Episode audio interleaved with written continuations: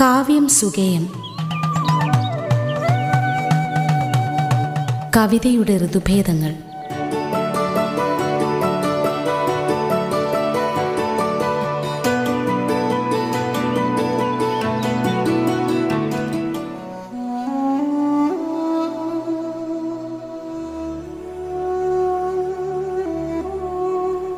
വണക്കം. കാവ്യം സുഗയത്തിലേക്ക് സ്വാഗതം. സാഹിത്യത്തെക്കുറിച്ച് എം എൻ വിജയൻ മാഷിന്റെ ഒരു കുറിപ്പോടുകൂടി നമുക്ക് തുടങ്ങാം. അദ്ദേഹം എഴുതുന്നു ബോംബെ തെരുവുകളിലെ ഒരു തൊഴിലാളി നമ്മുടെ ഏറ്റവും അനുഭവസമ്പന്നനായ നോവലിസ്റ്റിന്റെ ഒരു കൃതി വായിച്ചിട്ട് സംശയമില്ലാതെ പറഞ്ഞു ഇതിൽ നിങ്ങൾ വാഴ്ത്തുന്ന അനുഭവമൊന്നുമില്ല. ഞങ്ങളുടെ സാധാരണ ദിവസം പോലും ഇതിലും ഇടതൂർന്നതാണ്. ശരീരം മുഴുവൻ ജീവിതത്തിന്റെ മുറിപ്പാടുകൾ നിറഞ്ഞ അയാളെ മിഴിച്ചു നോക്കി ഞാൻ മിണ്ടാതിരുന്നു. ജീവിതത്തിന്റെ ഒരു ഛേദം മാത്രമേ ഏതെഴുത്തുകാരനും അവതരിപ്പിക്കുന്നുള്ളൂ. ഏതാണ് മൂല്യവത്തായ യുക്തമായ സാഹിത്യാനുഭവം എന്നതിനെക്കുറിച്ച് ഓരോ കാലത്തിനും ഓരോ സംസ്കാരത്തിനും അതിന്റെ അഭിപ്രായങ്ങളുണ്ട്. നങ്കൂരങ്ങളെല്ലാം അറ്റുപോയ ബൂർഷ്വ പ്രഭാതത്തിൽ വ്യക്തി അലയുന്ന ഒരു നൗകയായി തീരുകയും മരണം പോലും ഒരു തുറമുഖമായി തീരുകയും ചെയ്യുന്നു. വിശക്കുന്നവൻ വയറുകൊണ്ട് ചിന്തിക്കുന്നു. ലോക്കപ്പ് മുറികളിൽ ഇടിയേറ്റ വർക്കി ഞെരിയുന്ന പേശികൾ കൊണ്ടും നുറുങ്ങുന്ന എല്ലുകൾ കൊണ്ടുമാണ് ചിന്തിച്ചത്. സാമ്രാജ്യയുഗങ്ങളിലെ കവികൾ യുദ്ധങ്ങളിൽ ജയപരാജയങ്ങൾ കൊണ്ടാണ് മനുഷ്യചരിത്രം എഴുതിയിരുന്നത്.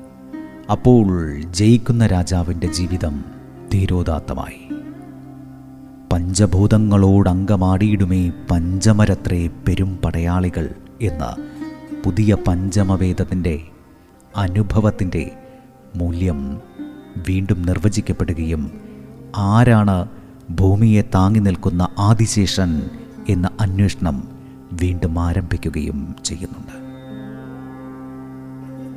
എങ്കിലും നമ്മുടെ സംശയം അനുഭവമുള്ളവന് വാക്കുണ്ടാകുമോ എന്നാണ്. സാഹിത്യത്തിന്റെ പരിചിത സംഗീതങ്ങൾ ലംഘിക്കപ്പെടുമ്പോഴെല്ലാം ഈ സംശയമുണ്ടായിരുന്നു. ബൂർഷ്വ ജനകീയതയുടെ ആദ്യഘട്ടത്തിൽ തന്റെ സമൂഹഘടനയുടെ തകർച്ചയെക്കുറിച്ച് താനിരിക്കുന്ന കോടതിയുടെ പൊരുളിനെക്കുറിച്ച് അന്വേഷിക്കുമ്പോൾ ചന്തുമേനോനും ഈ സംശയമുണ്ടായിരുന്നു. തന്റെ ജാതിയിലും തന്റെ റവന്യൂ ജുഡീഷ്യറികളിലും അനുഭവിച്ച ലോകമാണ് ചന്തുമേനോൻ ചിത്രീകരിച്ചത്. ഇത് സാഹിത്യമല്ലെന്നും സാഹിത്യം കേരളവർമ്മയുടെ മയൂര സന്ദേശത്തിലാണെന്നും മേനോൻ കരുതിയിരുന്നു. പക്ഷെ ചരിത്രം അങ്ങനെ കരുതുന്നില്ല. ഒരു സ്രഷ്ടാവായിരിക്കുമ്പോഴും സൃഷ്ടിയുടെ മാധ്യമത്തിന്റെ ചരിത്രമാറ്റങ്ങളെക്കുറിച്ച് എഴുത്തുകാരൻ ഉണർന്നിരിക്കണമെന്നില്ല. നിരൂപകൻ ഉണർന്നിരിക്കണം എന്നുണ്ടു താനും തൊഴിലാളികളുടെ അനുഭവത്തെക്കുറിച്ചുള്ള സാഹിത്യം അയാൾക്ക് നിർമ്മിക്കുവാൻ കഴിയുമോ എന്ന സംശയവും ഈ ചരിത്ര സംശയം മാത്രമാണ്. വാക്കും അനുഭവവും രണ്ടാണെന്ന തെറ്റിദ്ധാരണയാണ് ഇതിനൊരു കാരണം. നമ്മുടെ വലിയ കവികൾ കവികളായി ജനിച്ചവരല്ല. അവർ ചക്കാലന്മാരും കൊട്ടുകാരും മാലകെട്ടുകാരും നെയ്ത്തുകാരും ഏറ്റുകാരുമൊക്കെയാണ്. മാലകെട്ടിൽ എന്ത് കാണാനിരിക്കുന്നു എന്ന് ചോദിച്ചവരോട് രാമപുരം അതായത് ഉണ്ണായി പറഞ്ഞത് നാളെ മാല കെട്ടുമ്പോൾ വരൂ എന്നാണ്. വേലിയിൽ നിന്ന് വിരിയുന്നതാണ് കവിത എന്നതും കവിതയുടെ ഒരു സത്യമാണെന്ന് പഴയ കവിക്കറിയാം. വലിയ അനുഭവങ്ങളുടെ ലോകങ്ങൾ ഇന്നും നമുക്ക് പരോക്ഷമായി മാത്രമേ കാണാൻ കഴിയുന്നുള്ളൂ. അലമാലകളെപ്പറ്റി അറിയുന്നത് മണപ്പുറങ്ങളിൽ നിന്ന് തന്നെ ആകണമെന്നില്ല. ആ മണപ്പുറം തന്നെ എത്ര വികാരസങ്കലമാണെന്ന് നാം കണ്ടു കഴിഞ്ഞതാണ്. ലോകബോധത്തെ മുഴുവൻ മാറ്റിക്കൊണ്ടിരിക്കുന്ന ആഫ്രിക്കൻ ലാറ്റിൻ അമേരിക്കൻ അധകൃത സാഹിത്യത്തിന്റെയും സാഹിത്യ നിരൂപണത്തിന്റെയും മുമ്പിൽ നിൽക്കുമ്പോഴും നമുക്ക് സംശയം സാഹിത്യോചിതമല്ലാത്ത അനുഭവങ്ങളും വാക്കുകളുമല്ലേ തൊഴിലാളികൾക്കുള്ളത് എന്നാണ്. എന്താണ് ഔചിത്യം എന്ന വലിയ വാതിൽക്കൽ നാം എത്തിച്ചേർന്നിരിക്കുന്നു.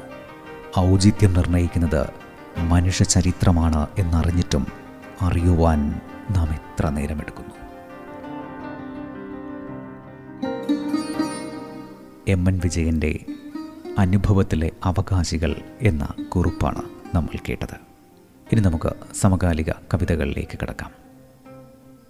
ആദ്യം കവയിത്രി ആശാ സജിയുടെ ഒരു കവിത കേൾക്കാം.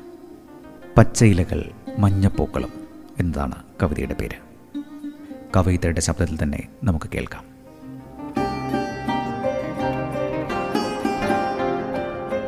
കവിത എന്നത് ഒരന്വേഷണമാണ് അത് പലതിനെയും അന്വേഷിക്കുന്നു. ആന്തരികമായ ചില സത്യങ്ങളെ ബാഹ്യമായ ദുരൂഹതകളെ ഒക്കെ ഒന്നിഴകീറി പരിശോധിക്കുവാൻ കവിത ശ്രമിക്കുന്നു. അതൊരു സാധ്യതയാണ്. എന്നിൽ നിന്ന് എന്നിലേക്കും എന്നിൽ നിന്ന് നിന്നിലേക്കും നടക്കാൻ ആ നടക്കലിനിടയിൽ സംഭവിക്കുന്ന താളങ്ങളെയും താളഭംഗങ്ങളെയും ഒന്ന് തിരിച്ചറിയുവാൻ കവിത ശ്രമിക്കുന്നു. കവിത വെളിച്ചത്തെയും നഷ്ടത്തെയും നഷ്ടബോധത്തെയും അതിന്റെ സത്തയിൽ വെച്ച് കണ്ടുമുട്ടുവാൻ ആഗ്രഹിക്കുന്നു. കവിയായി തീരുക എളുപ്പമല്ല. പക്ഷേ കവി എന്തെന്നോ കവിത എന്തെന്നോ അറിയാതെ കവിതയായി ജീവിച്ച് മരിച്ചു പോകുന്ന മനുഷ്യരുണ്ട്. ഏറ്റവും പ്രിയപ്പെട്ട ഒരു കവിത പച്ച ഇലകൾ മഞ്ഞപ്പൂക്കളും അവതരിപ്പിക്കുകയാണ്. സ്നേഹപൂർവം.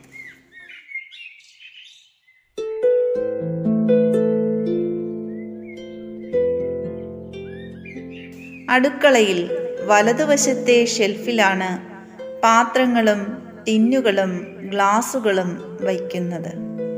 തടിച്ചുരുണ്ട വലിയ വായ്വട്ടമുള്ള കുപ്പി ഗ്ലാസ് അമ്മയോടൊപ്പം ഇവിടെ കുടിയേറിയതും അമ്മ പോലും ഉപയോഗിക്കാൻ മറന്നതുമാണ്. ഏതോ അലിഖിത ഭൂതകാലമെന്നു തോന്നും അതിലെ പച്ചയിലകളും മഞ്ഞപ്പൂക്കളും കണ്ടാൽ. വല്ലാതെ തൊണ്ട വരളുന്ന വേനലിൽ ചിലപ്പോൾ ഞാൻ ആ ഗ്ലാസ് നിറയെ മോര് കുടിക്കും. എന്തോ എനിക്കപ്പോൾ അച്ഛനെ ഓർമ്മ വരും. അച്ഛൻ മോര് കുടിക്കുന്നത് ഞാൻ കണ്ടിട്ടില്ല എന്നിട്ടും. അങ്ങോട്ടും ഇങ്ങോട്ടും നീക്കലിനിടയിൽ പലതവണ വീണിട്ടും പൊട്ടാത്ത ആ ഗ്ലാസ് കുറച്ച് നാൾ മുമ്പ് ഷെൽഫ് ക്ലീനിങ്ങിനിടെ വീണു പൊട്ടി എനിക്കൊന്നും തോന്നിയില്ല. ചില്ലുകൾ പെറുക്കിക്കളഞ്ഞ് ഞാൻ വേഗം മുറി തൂത്തു തുടച്ചു. പ്രശ്നം ഇതല്ല. കപ്പലണ്ടി ടിന്നെവിടെ കറിപ്പാത്രം എവിടെ എന്നെല്ലാം മക്കൾ ചോദിക്കുമ്പോൾ തടിയൻ ഗ്ലാസ് ഇരിക്കുന്ന തട്ടിന്റെ അപ്പുറത്തേതിൽ വലത്തേതിൽ ഇടത്തേതിൽ എന്ന് ഞാൻ ഇപ്പോഴും പറയുന്നു.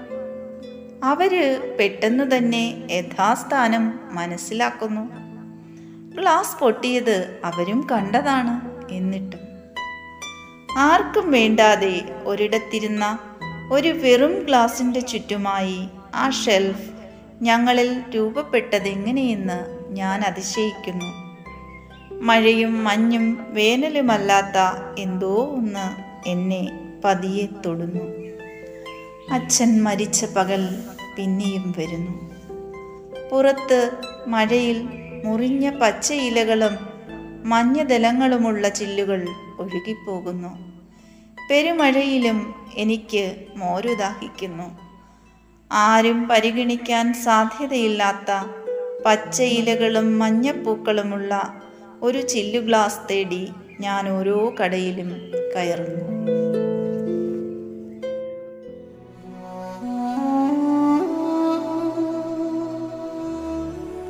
ആശാ സജിയുടെ കവിതയാണ് നമ്മൾ കേട്ടത്. പച്ചയില മഞ്ഞപ്പൂക്കളും. കാവ്യം സുഗീതത്തിൽ ഇനിയൊരു ഇടവേളയാണ്.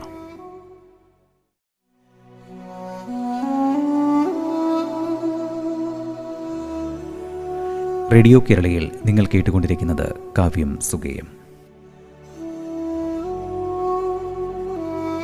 ആനുകാലികങ്ങളിൽ വന്നതിൽ മറ്റൊരു കവിത. പുതുതലമുറയിലെ ഒരു എഴുത്തുകാരൻ. അശ്വിൻ ചന്ദ്രന്റെ കവിത. ദേശാഭിമാനി വാരികയിലാണ് ഇത് അച്ചടിച്ചു വന്നത്. അശ്വിൻ ഇപ്പോൾ ഡിഗ്രി ആദ്യ വർഷമാണ്. കാസർഗോട്ടെ ജി എച്ച് എസ് എസ് പെരിയയിൽ പ്ലസ് ടുവിന് പഠിച്ചപ്പോഴാണ് അശ്വിൻ ചന്ദ്രൻ ഈ കവിത എഴുതിയത്. വാരിക്കുഴിക്ക് പുറത്ത് എന്നാണ് കവിതയുടെ പേര്. കവിത വായിക്കാം.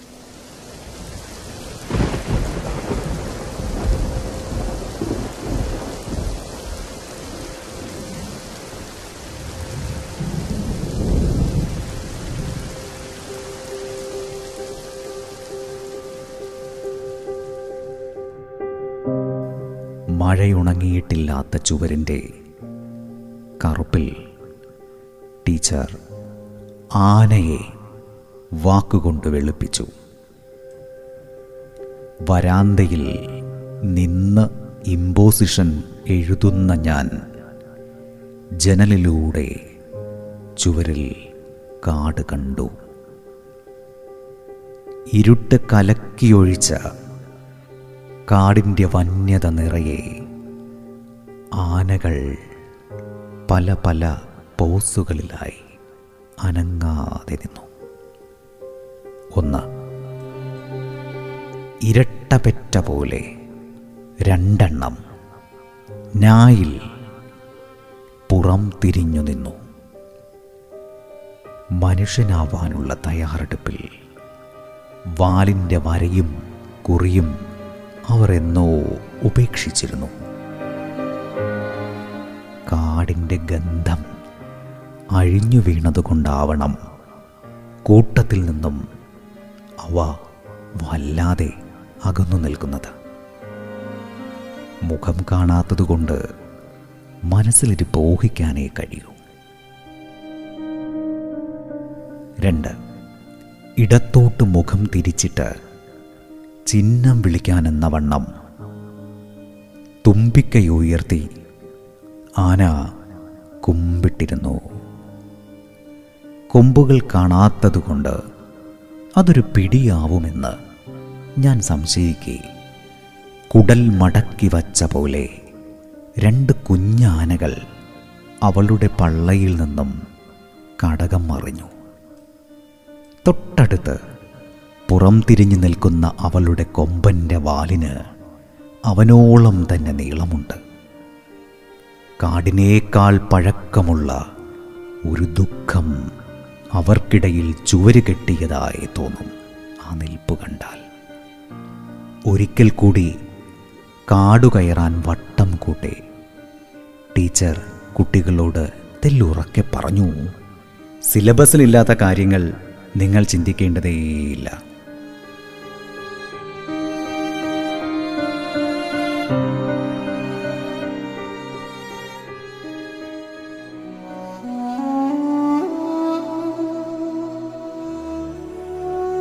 അശ്വിൻ ചന്ദ്രൻ എഴുതിയ വാരിക്കുഴിക്ക് പുറത്ത് എന്ന കവിതയാണ് നമ്മൾ കേട്ടത്.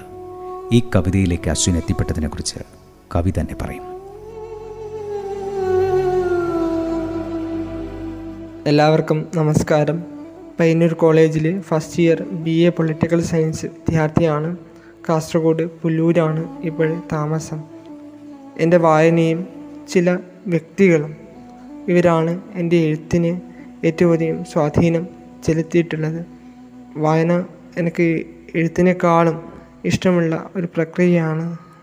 അതുപോലെ തന്നെ ചില വ്യക്തികൾ എന്റെ ഹൈസ്കൂൾ അധ്യാപകനും യുവകവിയുമായ ബിജു കാഞ്ഞങ്ങാട് എന്ന എന്റെ അധ്യാപകൻ ഹൈസ്കൂൾ അധ്യാപകൻ എന്റെ കവിതാ വഴിയിൽ വളരെയധികം വലിയ സ്വാധീനങ്ങൾ ചെലുത്തിയിട്ടുണ്ട്. ഈ വാരിക്കുഴിക്ക് പുറത്ത് എന്ന കവിതയിൽ പോലും അദ്ദേഹത്തിന്റെ തിരുത്തലുകൾ വന്നിട്ടുണ്ട്. എന്ന് ഞാൻ സൂചിപ്പിക്കുകയാണ്. ഈ ഒരു കവിതയിലേക്ക് ഞാൻ എത്തിപ്പെടാനുള്ള സാഹചര്യം ഞാൻ വായിച്ച ഒരു ലേഖനമാണ്. ആ ലേഖനത്തിൽ പറയുന്നത് അക്ഷരങ്ങൾ ഉണ്ടായിരിക്കുന്നത് ചിത്രങ്ങളിൽ നിന്നാണ് എന്ന അല്ലെങ്കിൽ ഒരു അറിവിൽ നിന്നാണ് ഈ ഒരു കവിതയിലേക്ക് ഞാൻ എത്തിപ്പെടുന്നത്. ഏതൊരു വാക്ക് എഴുതുമ്പോഴും അതിന് പിന്നിൽ ഒരു ചിത്രം മറഞ്ഞു കിടപ്പുണ്ട് എന്ന ഒരു സൂചന. അല്ലെങ്കിൽ ഒരു കണ്ടെത്തൽ. ആ കണ്ടെത്തലാണ് ഈ കവിതയിൽ ഉടനീളം ഞാൻ ആവിഷ്കരിച്ചിട്ടുള്ളത്. ഗുഹാചിത്രങ്ങൾ മുതൽ ഇങ്ങോട്ട് എടുത്തു നോക്കിയാൽ അത് ഈ ഒരു പ്രസ്താവനയെ സാധൂകരിക്കുന്ന തെളിവായിട്ട് നമുക്ക് വേണമെങ്കിൽ നോക്കിക്കാണാം. അതുപോലെ തന്നെ എന്റെ സ്കൂൾ കാലഘട്ടത്തിലെ എന്റെ അനുഭവങ്ങളും ഇതിൽ വന്നിട്ടുണ്ട്. കുറച്ചും കൂടി വ്യക്തമായിട്ട് പറയുകയാണെങ്കിൽ ആന എന്ന ഒരു വാക്ക്. ആ ആന എന്ന വാക്കിൽ ഒളിഞ്ഞിരിക്കുന്ന ആ ഒരു മൃഗത്തിന്റെ രൂപത്തെയാണ് ഈ കവിതയിലെ മേലൊഴുക്ക് ആവിഷ്കരിക്കുന്നത്. അല്ലേ? ആന എന്ന് എഴുതുമ്പോൾ ആന ശരിക്കും ആ അക്ഷരങ്ങളിലൂടെ ആന എന്ന മൃഗത്തെ അതിന്റെ രൂപത്തെ ആ വാക്കിൽ ആവിഷ്കരിക്കപ്പെട്ടിട്ടുണ്ട് എന്ന് ഞാൻ ഈ കവിതയിൽ പറഞ്ഞു വെക്കുന്നുണ്ട്. അത് കണ്ടുപിടിക്കുന്ന ആ കുട്ടിയെ ടീച്ചർ പുറത്താക്കുകയാണ് അല്ലെങ്കിൽ ടീച്ചർ പുറത്താക്കിയ ഒരു കുട്ടിയാണ് അത് കണ്ടുപിടിക്കുന്നത്. എന്നുള്ളതാണ്. അപ്പോൾ പുറത്താക്കപ്പെട്ട കുട്ടികളാണ് പുതിയത് കണ്ടെത്തുന്നത്. പുറത്താക്കപ്പെട്ട കുട്ടികളിൽ നിന്ന് പുതിയ സംഭവങ്ങൾ ഉണ്ടാവും. സിലബസിനകത്ത് നിന്നുകൊണ്ട് മാത്രം പഠിക്കുന്ന കുട്ടികൾ കേവലം പഠിക്കുന്നത് സിലബസുകൾ മാത്രമാകുമ്പോൾ അതിനെ പുറത്തേക്ക് ഇറങ്ങിക്കൊണ്ട് പുതിയ വീക്ഷണകോണിലേക്ക് നോക്കിക്കാണാൻ ആഗ്രഹിക്കുന്ന കുട്ടികൾ പുതിയ കണ്ടെത്തലുകളിലേക്ക് തിരിയുന്നു. നമ്മൾ ഇന്നത്തെ ആധുനിക വിദ്യാഭ്യാസം കരിക്കുലം എന്ന ഒരു സംവിധാനം കൊണ്ട് കുട്ടികളിലെ ഭാവനാശേഷിയെ ക്രിയേറ്റിവിറ്റിയെ എങ്ങനെ തിളക്കുന്നു എന്നുകൂടി ഈ കവിത ആവിഷ്കരിക്കുന്നുണ്ട്. പുറത്താക്കപ്പെട്ട കുട്ടികളാണ് പുറത്തു കിടക്കുന്ന കുട്ടികളാണ് നാളെയുടെ ഭാവി നിശ്ചയിക്കുന്നത് എന്നൊരു കാര്യമാണ് വരിക്കുഴിക്ക് പുറത്ത് എന്ന ഈ കവിത ആവിഷ്കരിക്കുന്നത്.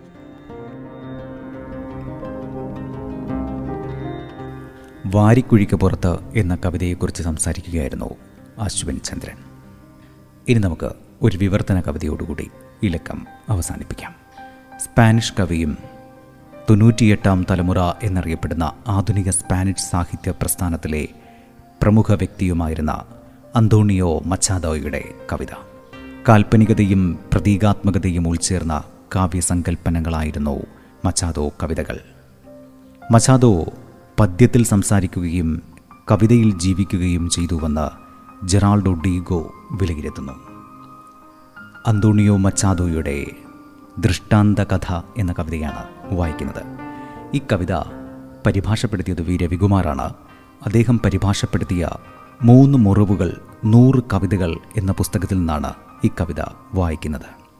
മൂന്ന് മുറിവുകൾ നൂറ് കവിതകൾ ജീവിതത്തിന്റെ മരണത്തിന്റെ പ്രണയത്തിന്റെ എന്നാണ് പുസ്തകത്തിന്റെ പേര്. ലോകകവികളിൽ നൂറ് പേരുടെ മനോഹരമായ കവിതകൾ ഈ പുസ്തകത്തിലുണ്ട്.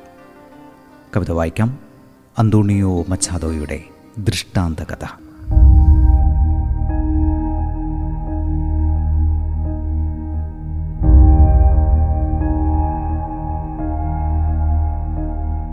ഒരിക്കൽ ഒരിടത്തൊരു കുട്ടിയുണ്ടായിരുന്നു. അവനൊരു മരക്കുതിരയെ സ്വപ്നം കണ്ടു. പിന്നെ അവൻ കണ്ണു തുറന്നപ്പോൾ മരക്കുതിര പോയിപ്പോയിരുന്നു പിന്നെയും അവൻ സ്വപ്നം കണ്ടു. ഒരു കൊച്ചു വെള്ളക്കുതിരയെ. അതിന്റെ കുഞ്ചിരോമത്തിൽ അവൻ കടന്നു പിടിച്ചു. ഇനി നീ എങ്ങനെ പോകുമെന്നൊന്ന് നോക്കട്ടെ. പിടികിട്ടിയതും അവൻ ഉറക്കം ഞെട്ടി. അവൻ കൈമുറുക്കി പിടിച്ചിരുന്നു. വെള്ളക്കുതിര പോയി പോയിരുന്നു. കുട്ടിക്ക് ചിന്ത തുടങ്ങി. സ്വപ്നത്തിൽ കാണുന്ന കുതിര യഥാർത്ഥത്തിൽ യഥാർത്ഥമല്ലെന്ന് അവൻ ഓർത്തു. അതിനാൽ പിന്നെ അവൻ സ്വപ്നം കാണാനും പോയില്ല. പിൽക്കാലം കുട്ടി യുവാവായി. യുവാവ് പ്രണയത്തിലായി. അവൻ കാമുകിയോട് ചോദിക്കും നീ ശരിക്കുമുള്ളതോ അതോ അല്ലയോ? യുവാവ് വൃദ്ധനായപ്പോൾ അയാൾ ഓർത്തു ഇതൊക്കെയും സ്വപ്നം. സ്വപ്നത്തിൽ കണ്ട മരക്കുതിര യഥാർത്ഥമെന്ന് തോന്നിയ കുതിരയും പിന്നെ ഒടുവിൽ മരണം വന്നപ്പോൾ വൃദ്ധൻ തന്റെ ഹൃദയത്തോട് ചോദിച്ചു നീയും സ്വപ്നമാണോ? ആരറിഞ്ഞു? അയാൾ ഉറക്കമുണർന്നു കാണും. അന്തോണിയോ മച്ചാദോയുടെ ദൃഷ്ടാന്ത കഥ എന്ന കവിതയാണ് നമ്മൾ കേട്ടത്. കാവ്യം സുഗീതിന്റെ ഇലക്കം നമുക്കിവിടെ അവസാനിപ്പിക്കാം. അടുത്തയാഴ്ച ഇതേ സമയം സാഹിത്യ ലോകത്തെ പുതിയ ചലനങ്ങളുമായി നമുക്ക് ഒത്തുചേരാം.